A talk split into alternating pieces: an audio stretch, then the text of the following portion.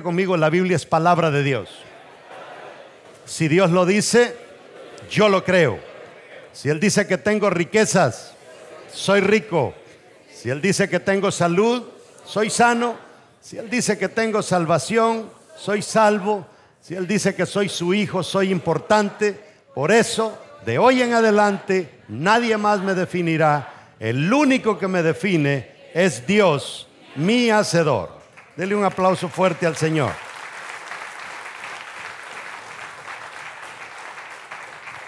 Quiero invitarlo a que se prepare. Vamos a leer la palabra del Señor. Amárrese los cinturones. No se meta con ese celular en este tiempo que vamos a estar acá, porque vamos a aprender. Una cosita que usted se me despiste, se me descarriló en este mensaje.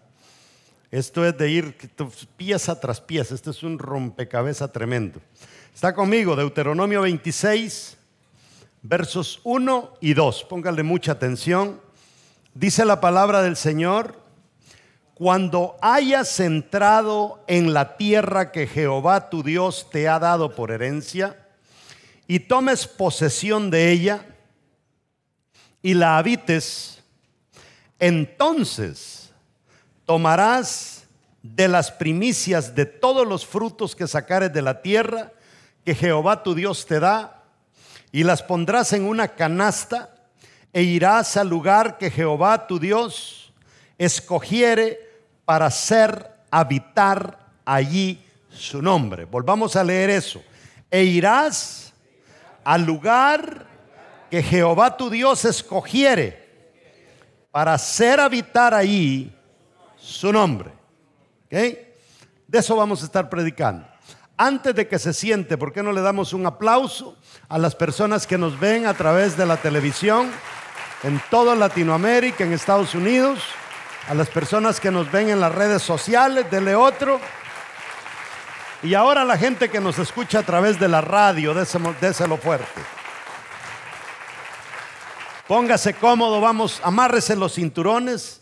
Vamos a aprender, tanto los que estamos acá como los que están al otro lado de las cámaras. Eh, diga conmigo, es lo que le doy a Dios lo que se multiplica. Dios no puede multiplicar lo que yo recibo. O sea, hay personas que están mentalizadas que yo debo de estar recibiendo. Pero son pocas las personas que se han mentalizado yo tengo que estar dando. Y se nos ha enseñado que entre más recibimos, más bendecidos somos. Y nos hemos programado a no soltar, sino almacenar.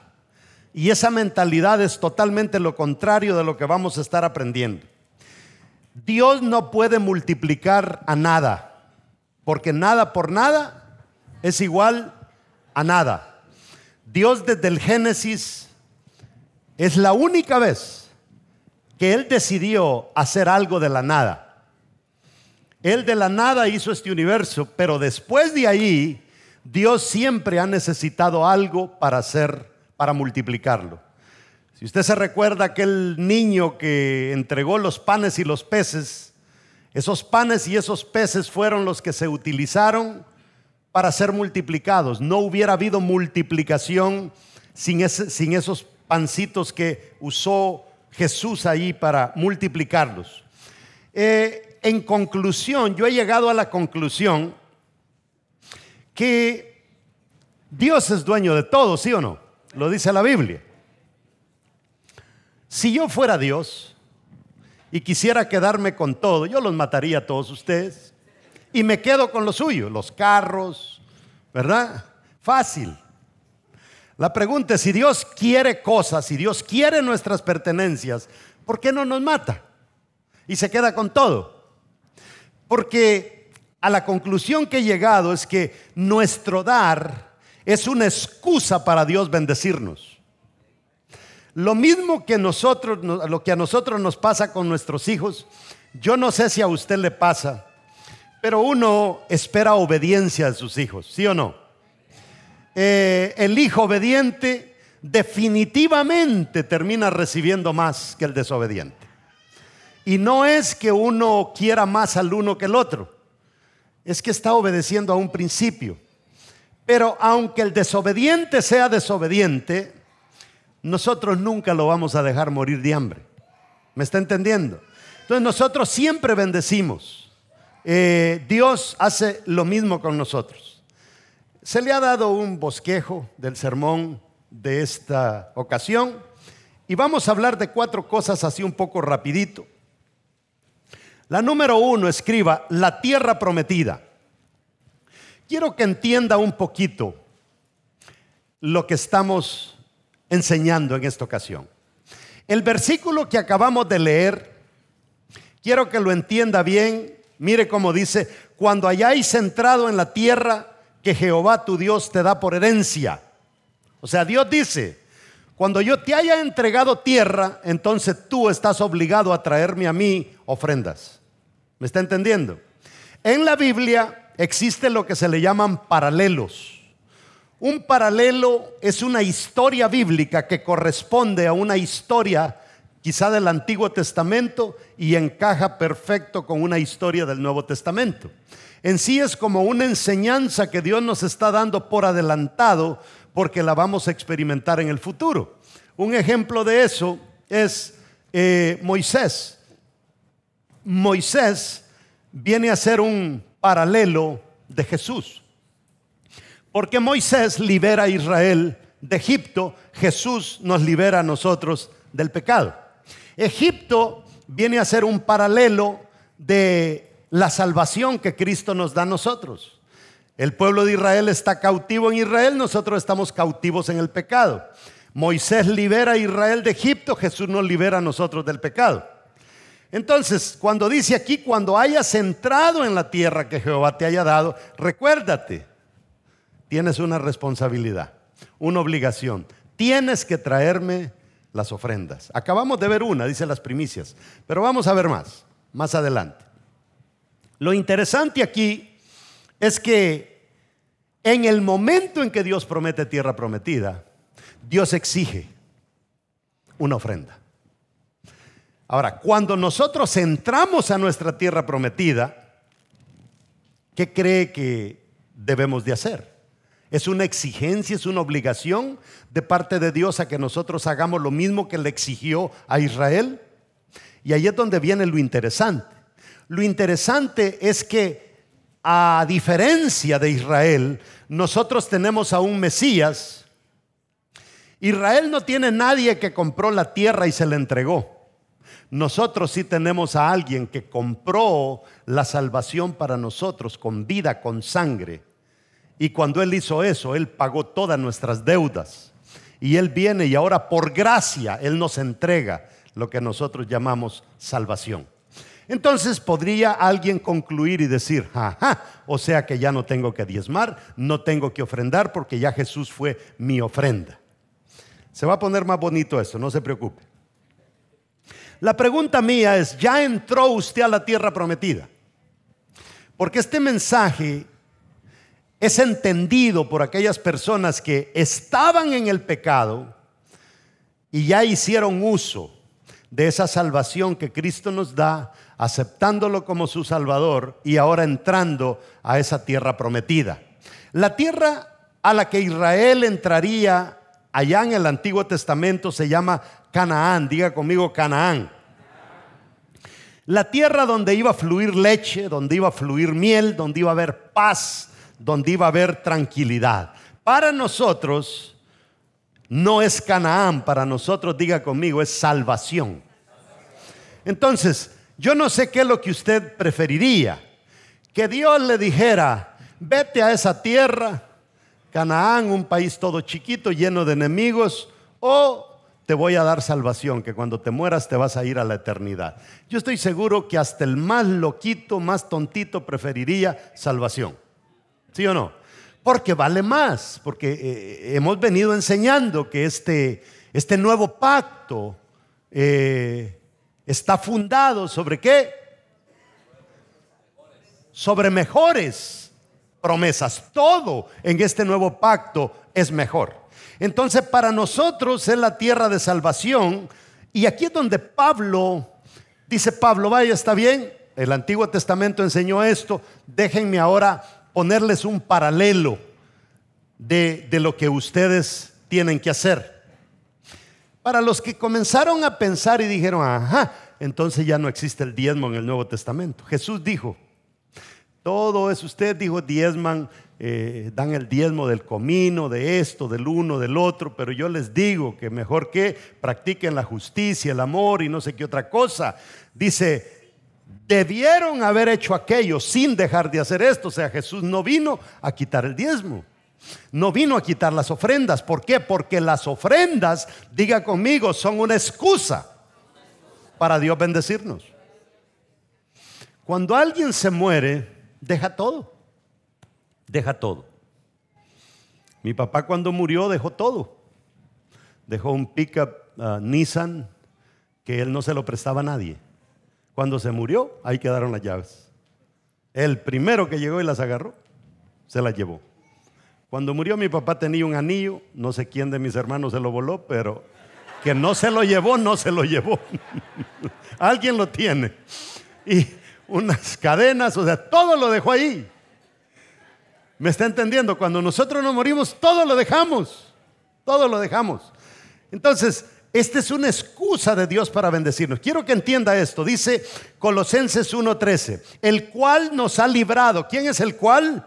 Jesús nos ha librado de la potestad de las tinieblas. O sea, nos sacó de Egipto, nos ha liberado de Egipto, nos ha liberado de esa esclavitud y nos ha trasladado, dice, quiero que entienda esta palabra, al reino de su amado Hijo.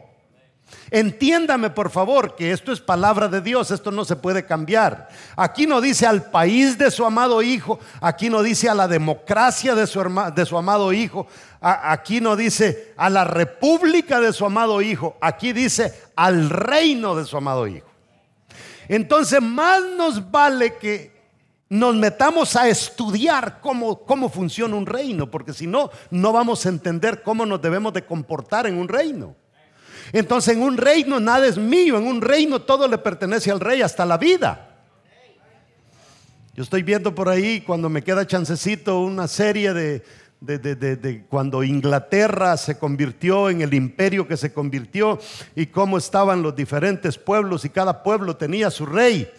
Y si el rey decía, Nadie puede llegar con espada a la iglesia y usted se metía en la iglesia con la espada y especialmente si la desenvainaban, lo mataban por palabra del rey. O sea, el rey tenía, era propietario de la vida de la gente y de la misma manera, ahora Él es propietario de nuestra vida si nosotros verdaderamente nos sujetamos a su reino. Pero como nosotros somos un poco diferentes, si damos, si, si queremos damos, si no queremos no damos. Y por favor, no me ande presionando porque me voy para otra iglesia. ¿Mm? Y entonces, verso 14 dice, en quien tenemos redención por su sangre, el perdón de pecados. Quiero que vea bien detenidamente, el cual dice nos ha librado de la potestad de las tinieblas y trasladado. O sea, Israel fue trasladado de Egipto a Canaán. Le demoró 40 años. Jesús me trasladó a mí de Egipto a mi Canaán espiritual en tres minutos. Escuché una prédica y el predicador dijo, ¿quién le quiere entregar su vida a Cristo? Y yo dije, yo se la quiero entregar. En menos de tres segundos yo pasé de vida a muerte, pasé de condenación a salvación. Y no solo eso, me noqueó el Señor ahí. No me di cuenta absolutamente de nada, lo único cuando desperté estaban apagando las luces de la iglesia. Así de rápido. Segunda cosa que quiero enseñarle, ¿a dónde debemos llevar nuestras ofrendas? Y esto va para usted también que nos ve en la televisión, porque es que eh, el diablo, el diablo eh, está usando a muchas personas hoy en día para que ataquen las ofrendas, porque si, si eh, el diablo logra desbaratar en usted la idea de ofrendar, ya desbarató en usted la idea, la posibilidad de que usted sea bendecido. ¿A dónde debemos llevar nuestras ofrendas? Vamos a ver, póngale mucha atención. Vamos a ir a Deuteronomios. ¿Le leí Deuteronomio qué? 26. Ahora vamos a Deuteronomio 12, todavía más atrás. Ya habíamos visto una ofrenda en Deuteronomio 26 y habló de primicias. Pero mire lo que dice el verso 5 del capítulo 12. Sino que buscaréis al Señor en el lugar, oiga, hay que buscar al Señor, dice, hay que buscarlo, hay que ir al Señor en el lugar en que el Señor vuestro Dios escoja de todas vuestras tribus. O sea, Dios, entre las doce tribus de Israel, va a escoger un lugar y en ese lugar se va a hacer el templo de Dios. El templo se construyó en Jerusalén. Si usted se va a un mapa antiguo de Israel, se va a dar cuenta a qué tribu le pertenecía esa tierra. Dios decidió y dijo, ahí va a ser mi casa, Jerusalén. Usted todavía puede ir allá y a los muros los lamentos y ahí están los vestigios de la casa, esa gran casa que Israel le hizo a Dios. Y dice, sino que buscaréis al Señor en el lugar en el que el Señor vuestro Dios escoja de todas vuestras tribus. Oiga lo que dice, para poner ahí su nombre, para su morada. O sea, Él escoge el lugar que va a ser su casa. Y cuando escoge el lugar, Él pone su nombre en esa casa. Y dice, para poner ahí su nombre, para su morada, y ahí vendréis. No puede ir a cualquier lado, ahí hay que venir. ¿Ok? Ahí vendréis. Y ahí traeréis vuestros, oiga, ya habíamos hablado de primicia, holocaustos, vuestros sacrificios, vuestros diezmos, la contribución de vuestra mano, vuestras ofrendas votivas, vuestras ofrendas voluntarias y el primogénito de vuestras vacas y de vuestras ovejas. Ocho ofrendas. Ocho ofrendas. Aquí nosotros tenemos diezmo, ofrenda, primicia y allá una vez al mes la ofrenda misionera. Ocho ofrendas. Ocho excusas de Dios para bendecir a su pueblo. Si ahora nos dijeran a nosotros, mire, hay una iglesia donde piden ocho ofrendas y hay una donde una piden y si quiere la da y si no quiere no la da. Usted le garantizo que escogería la iglesia donde no se dan ofrendas sin darnos cuenta que la forma en que Dios ha preestablecido este asunto, esa sería la peor, el peor engaño en el que usted podía caer. Porque entre más nosotros damos, más nosotros vamos a recibir. Ahora, quiero que entienda, Dios dice que lleven las ofrendas al lugar que Dios escoja, donde Él ponga su nombre, donde Él viva. ¿Va entendiendo hasta ahí? La pregunta aquí es, ¿cuál es el nombre de Dios? Porque dice aquí, quiero poner mi nombre. Cuando Moisés le pregunta a Dios y le dice, ¿cuál es tu nombre? Dios le contesta a Moisés y le dice, yo soy es mi nombre. Y yo soy es lo mismo que decir yo estoy, yo soy, yo estoy, es el mismo verbo ser o estar. Y entonces yo soy es mi nombre, ¿ok? Entonces a Moisés Dios le dijo que su nombre era yo soy. Ahora, ¿dónde está Dios hoy? Esa es la pregunta para nosotros ahora, porque aquí está Israel y aquí estamos nosotros. ¿Dónde está Dios hoy? Ahora, Él, según nosotros creemos, está en la iglesia a través del Espíritu Santo. Ya vamos a llegar ahí, se lo vamos a demostrar. Pero Él también está en nosotros, ya que la palabra dice que Él mora en nosotros. Vea, vaya conmigo. Primera de Corintios 3:16. ¿No sabéis que sois templo de Dios y que el Espíritu de Dios habita en vosotros? ¿Okay? Entonces ahora dice Dios, llevaráis las ofrendas al lugar que yo escoja y al lugar donde yo ponga mi nombre. Ahí irás y allí llevarás tus diezmos. Ahora, yo quiero que mire al vecino que tiene a su lado. Ese vecino que usted tiene enfrente de usted, Ese vecino fue escogido por Dios para poner allí su nombre, para poner ahí su espíritu. Eso es lo que él escogió. ¿Está conmigo? Mírenlo. Tal vez no se comporte como tal, pero ahí Dios depositó colocar su nombre. Mire lo que dice Efesios 2:22. Por su unión con Jesucristo, ustedes también forman parte de este edificio. En donde Dios habita por medio de su Espíritu. Este lugar en el que nosotros estamos, cuando estábamos negociándolo, qué rico está el aire, ¿verdad? Ya hay aire.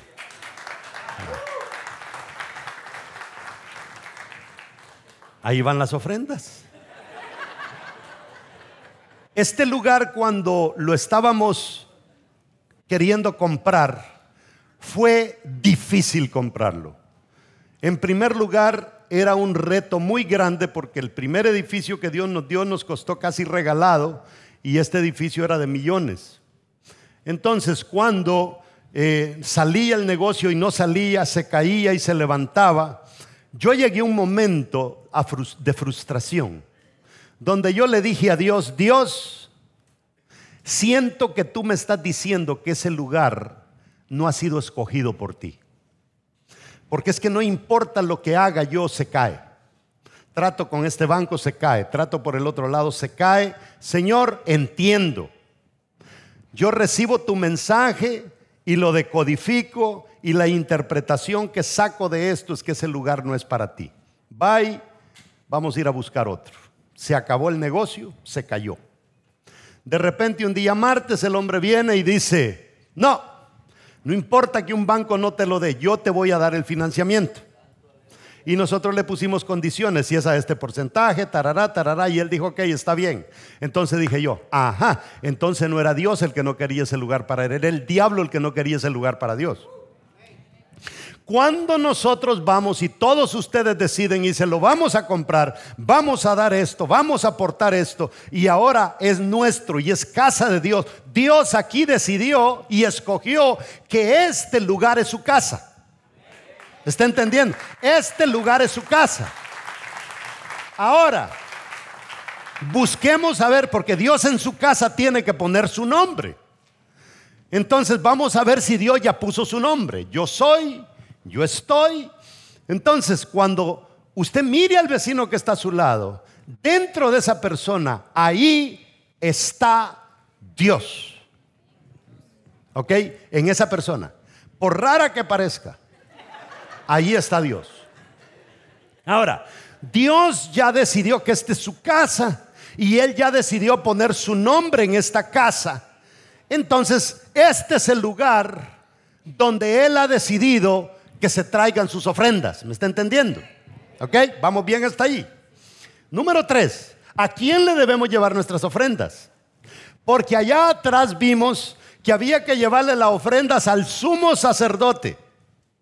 Y el sumo sacerdote era el que recibía las ofrendas. Ahora la pregunta es, nosotros no tenemos sumo sacerdote como los judíos. Entonces Pablo, si es que él escribió el libro de Hebreos, porque quedan dudas según algunos expertos, ¿a quién se le estaban entregando las ofrendas en el Antiguo Testamento? Verso capítulo 26, verso 3 y 4 de Deuteronomio. ¿Está conmigo todavía? Si el que está a su lado comienza así como a dele un coscorrón en la cabeza, no es su culpa, es mi culpa que ya lo dormí, pero de todas maneras écheme la mano. Deuteronomio 26 dice, y te presentarás al sacerdote que hubiera en aquellos días. ¿Tengo algún sumo sacerdote por acá en esta noche? Sumo sacerdote, allá, allá abajo, aquí está bien, aquí está. ¿Ok? Entonces dice, te presentarás al sumo sacerdote que hubiera en aquellos días y le dirás, mire, esto se hacía, declaro hoy a Jehová tu Dios que, entre, que, que he entrado en la tierra que juró Jehová a nuestros padres que nos daría. Y el sumo sacerdote tomará la canasta de tu mano y la pondrá delante del altar de Jehová tu Dios. El sumo sacerdote agarraba mi ofrenda y la presentaba delante de Dios. ¿Estamos hasta ahí? Ok, perfecto. Ahora, ¿quién es nuestro sumo sacerdote?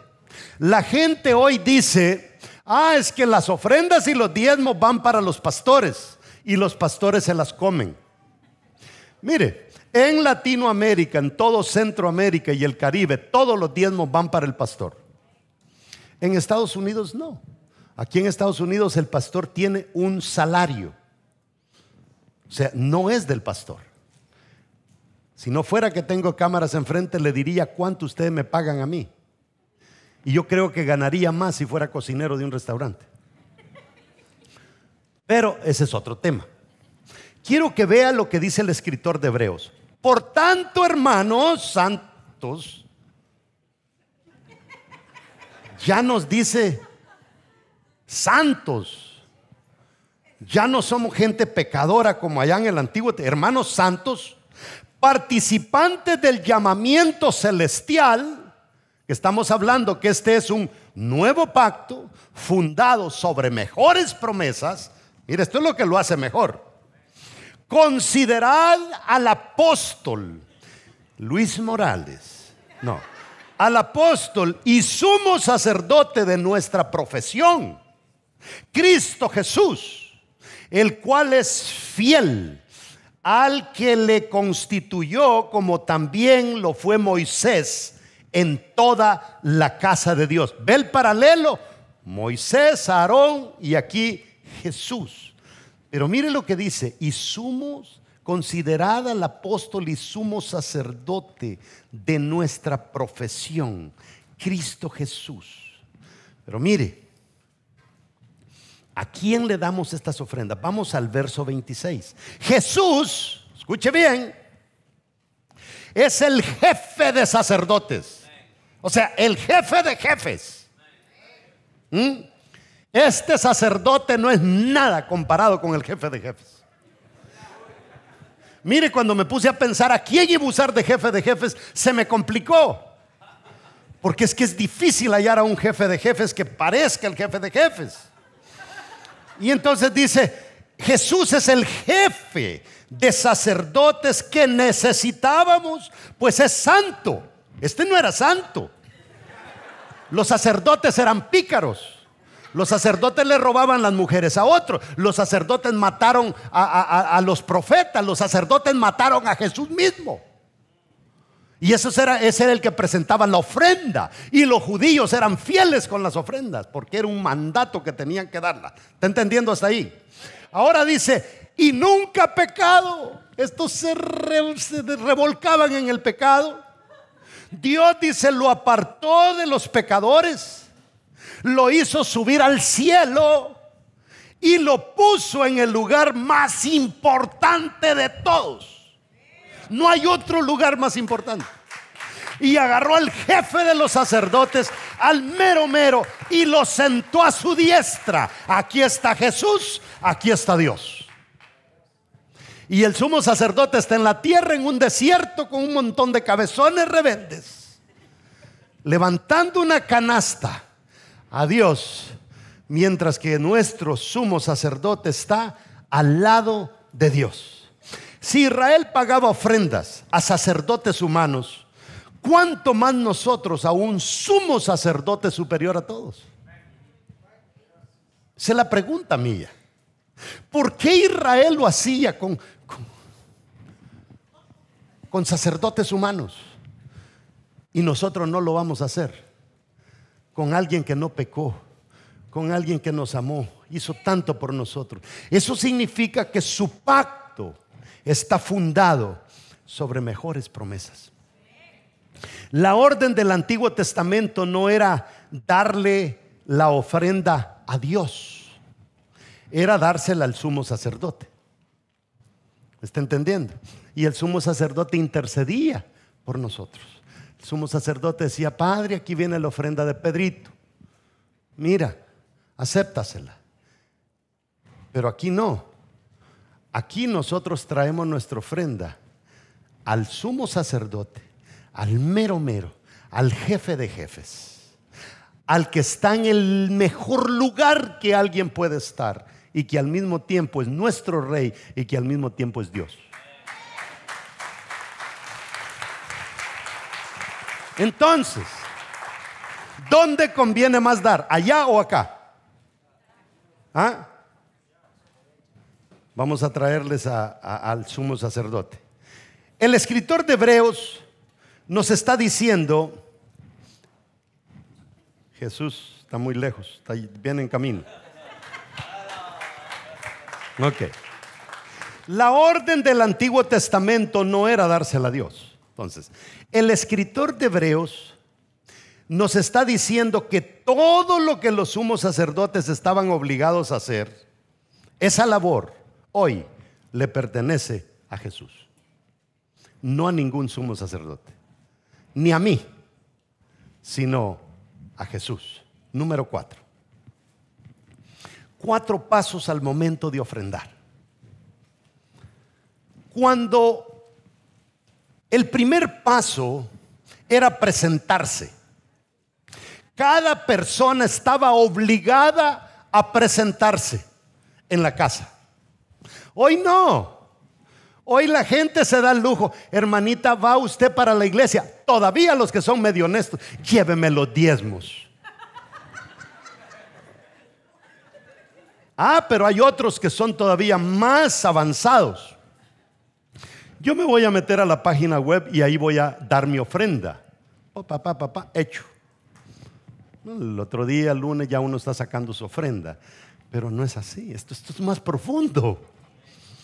Dice que lo primero que había que hacer era presentarse en la casa. Porque es que esto no se trata solo de dar dinero, esto se trata de que nuestra bendita cabeza sea refrescada de qué es lo que todo esto significa. Porque este asunto del Evangelio se puede convertir en algo muy mecánico si nosotros perdemos la relación con Él. Eso de estar viniendo, vengo, me voy, ven, me voy, vengo, voy a trabajar a la iglesia, a la iglesia, a la casa, a la casa trabajar, el trabajo a la iglesia, a la iglesia, a la casa. Esto se vuelve mecánico y es peligroso porque pierde, la, pierde el sabor, porque no lo estamos haciendo bien. Mm. Entonces, la primer cosa era que presentarse, presentarse. Deuteronomio 26.3 nos dice, nos habla del segundo paso que el que ofrendaba debía de dar, y esto consistía en que tenía que decir algo. Llegaba el, el que llevaba la ofrenda, y se presentaba, date media vueltecita para que nos agarren las cámaras, se presentaba y decía, el, que traía los diezmos en su canastita, decía, declaro hoy a Jehová, decía él, tu Dios, oiga, es su Dios todavía, que he entrado en la tierra que juró Jehová a nuestros padres que nos daría. Esto ya entraron a la tierra prometida. Ya tienen la tierra, ya cultivan la tierra, ya viven ahí. Lo que Dios dijo se hizo, se cumplió. Y por eso venían y decían, declaro delante de tu Dios que la tierra que nos prometió, ya la recibimos. Aquí está mi ofrenda. Entonces venía el tercer paso. Entonces cuando traemos ofrendas, que le estamos, que, la verdad es que, ¿qué es lo que le estamos diciendo ahora que traemos la ofrenda? ¿Qué le estamos diciendo al, al sumo sacerdote ahora? Así lo hacía el judío allá en el Antiguo Testamento. Ahora, cuando venimos a Jesús, Jesús va al Padre. Este agarraba la canasta y se la llevaba y le decía, papá, aquí vino hoy Nemesio, aquí vino hoy, aquí está Guillermo, Señor, aquí está Manuel, Señor, aquí está Yesenia, aquí está, aquí está la ofrenda, Señor, desde abajo. Un hombre terrenal, pecador, lleno de problemas. Y ahora nosotros, ni me toca a mí, sino a Jesús. Entonces ahora usted trae su ofrenda y se la trae a Jesús. La pregunta es, ¿qué le estamos diciendo a Jesús? ¿Qué le estamos diciendo a Jesús? ¿Mm? Entonces, lo que ahora tendríamos que decirle a Jesús cuando venimos con nuestro diezmo es, Jesús, aquí estoy delante de ti, mi sumo sacerdote. Yo era un pecador, Señor. Yo era una persona que estaba caminando muy acelerado, queriendo enriquecerme. Y Señor, si yo hubiera seguido por ese camino, si no estuviera preso, quizás estuviera muerto. Y la verdad, Señor, es que cuando yo salí de mi país, yo pasaba peleando constantemente con mi padre, hasta que tomé la decisión de venirme a este país, Señor. Cuando yo estuve en mi país, Señor, yo estuve bajo sentencia de muerte. A mí, siete soldados me pusieron siete fusiles en mi cabeza. Y uno dio la orden y dijo, cuando lleguemos al pueblo, dispárenle y mátenlo. Y Señor, de repente este hombre tomó la decisión y dijo, no lo maten. Y Señor, me vine para acá. Pasé por todo el desierto, Padre. Tuve que comer comida de perro en la frontera porque me dejaron siete días sin comida, Señor. Y yo sé que en esos días que estuve sin comer, tú estuviste ahí conmigo, Señor Jesús y logré llegar a esta nación. Y ahora estoy en este país, Padre, donde fluye leche y miel. Señor, ya no soy cualquier persona, ahora me has levantado. Ahora soy pastor de una congregación, Señor. Gracias, gracias, gracias por lo que hiciste conmigo. ¿Por qué no te recuerdas cuando andabas con los zapatos que tenías en tu país, que tenías que meterle pedazo de cartón debajo porque no tenías otro par? Ah, ¿por qué no te recuerdas cuando estabas de lavar y poner en tu país donde solo tenías una camisa y un pantalón? Yo no sé usted, pero yo pasé por esos tiempos. ¿Cuánto más tenemos nosotros que agradecer? ¿Qué le estamos diciendo a nuestro sumo sacerdote? ¿Mm? Llegamos a Jesús y le decimos gracias porque me salvaste. Señores, que yo no era digno de ser salvo, pero me salvaste. Y el siguiente paso era el tercer paso. Y el sacerdote tomará la canasta de su mano, la agarraba el sacerdote y se la presentaba. Padre, aquí está la ofrenda de Luis Morales, aquí está la ofrenda de, póngale su nombre. Ahora no. Ahora Jesús está sentado a la diestra del Padre. Y cuando tú traes tu ofrenda y le dices, Señor, es que yo no era nada. Yo era un pedazo de gusano podrido, llaga de no sé qué.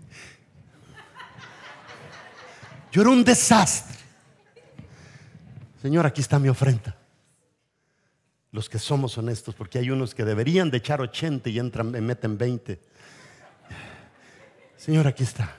Ahora, el sumo sacerdote que nosotros tenemos ahora no tiene que levantar la canasta y decirle, Señor, aquí está fulano de tal con la ofrenda, sino que simplemente al lado del Padre, mira, esta Lindsay está tremenda, aquí te trae los diezmos. Esa muchachita está agradecida, le oíste su clamor. Esa mujer verdaderamente, Padre, hay que bendecirla. ¿Usted cree que ese, ese contacto directo, échale, Señor, yo di la vida por ella, échamele la mano? ese trabajito que está buscando, Señor, yo creo que se lo... Esto pasaría todas las semanas, cada vez que nosotros le traigamos una ofrenda. Y entonces póngase a pensar, dos días después, primicias, ahí viene usted, Padre, aquí estoy, el mismo, ¿verdad? La llaga podría, aquí está. Ay, Señor, mira, otra ofrenda. Y después venimos y el otro día el otro diezmo y después la otra ofrenda y que la ofrenda misionera y usted feliz, Padre, padre. Y dice, ¿y usted cree que qué le va a decir Jesús al que tiene a su diestra? a su, izquierda, porque está, Jesús está a la diestra. ¿Usted cree que Jesús se va a quedar? Siga trayendo, siga trayendo. No le voy a responder, no le voy a responder, no le voy a dar nada. No, no es así la cosa. Entonces nosotros estamos en una mejor posición que en el Antiguo Testamento. Ahora, ¿cuál era el cuarto paso? El cuarto paso llegaba el, el ofertante, el que traía la ofrenda y decía, entonces hablarás y dirás delante de Jehová tu Dios. Señor, un arameo a punto de perecer fue mi padre, el cual descendió a Egipto y habitó ahí con pocos hombres y ahí creció y llegó a ser una nación grande y fuerte y murieron. Gracias Señor. Todo eso se hacía cuando se traía la ofrenda. Ahora yo quiero que usted se ponga a pensar, si nosotros estuviéramos en lo mismo, ¿qué le diremos a nuestro sumo sacerdote cuando le entreguemos nuestras ofrendas? El cuarto paso era recordarle al sumo sacerdote que le dijera a Dios que al, al, que estaba ofrendando no se le había olvidado de dónde Dios lo había sacado. Señor, no solamente que me ha salvado a mí, si es que salvaste a mi papá. Y eso me traslada a mí cuando yo tenía 12 años, cuando yo tenía 10 años, cuando mi mamá Tenía su piedra de moler, porque no crea, eh, eh, eh, así era la cosa. Y mi, mi mamá guardaba ladrillos debajo de la piedra de moler. Y me recuerdo que detrás de mi mamá había una ventana. Y desde el otro lado de la ventana mi papá se ponía a torear a mi mamá. Y a pelear con mi mamá. Y uno de niño chiquito y mi mamá pedrada tras pedrada, amados hermanos. Y, ahora vengo delante de Dios y le digo, Señor, ¿cómo se me va a olvidar? Ese hogar donde yo crecí, que yo creí que mamá y papá se iban a matar. Señor, ¿cómo no te puedo agradecer si yo veía a mi papá alcoholizado, Señor, gastándose todo su dinero en el alcohol? Y un día, Señor, cuando yo fui y prediqué la palabra del Señor hice el llamado de conversión, mi papá se levantó y se postró y te entregó su vida a ti. ¿Cómo me voy a olvidar de eso, Señor?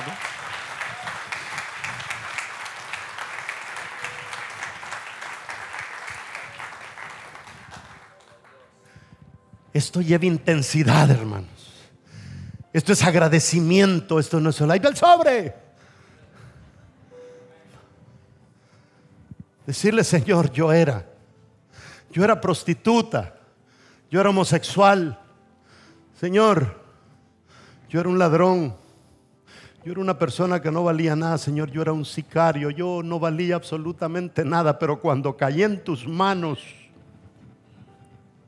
me convertí en alguien de valor. Gracias. Gracias, gracias. Yo quiero que tú me digas una cosa.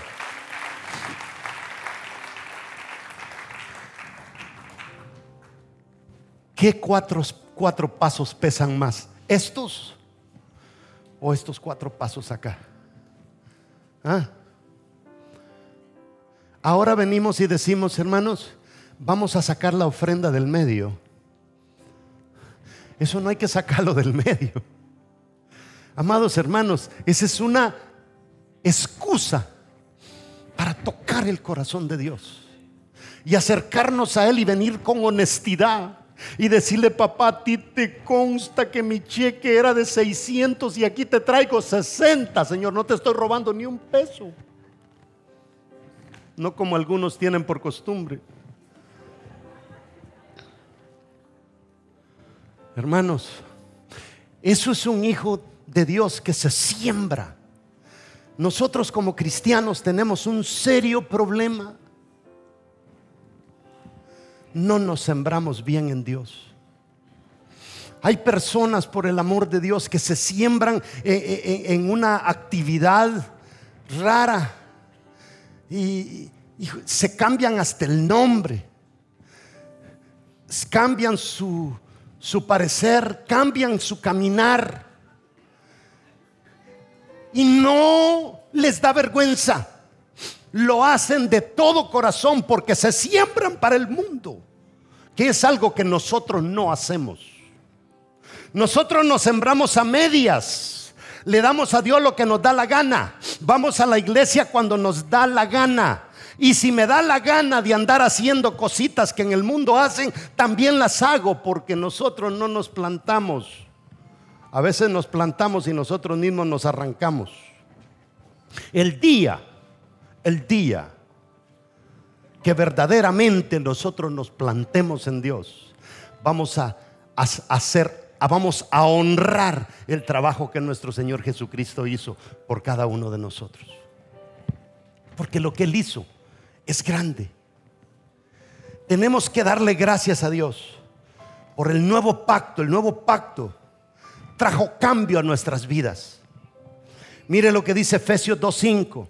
Aún estando nosotros muertos en pecados, nos dio vida juntamente con Cristo. Por gracia sois salvos. Gracias muchachos. Quiero que vea.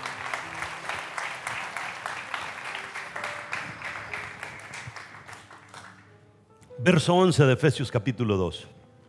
Por tanto, acordaos, acordaos, acordate, recuérdate, que no se te olvide, que no se te olvide, que no se te olvide cada vez que traiga la ofrenda, cada vez que traiga los diezmos, acuérdate, acuérdate, acuérdate. Por tanto, acordaos de que en otro tiempo vosotros, los gentiles, en cuanto a la carne, eras llamados circuncisión por la llamada circuncisión hecha con manos en la carne.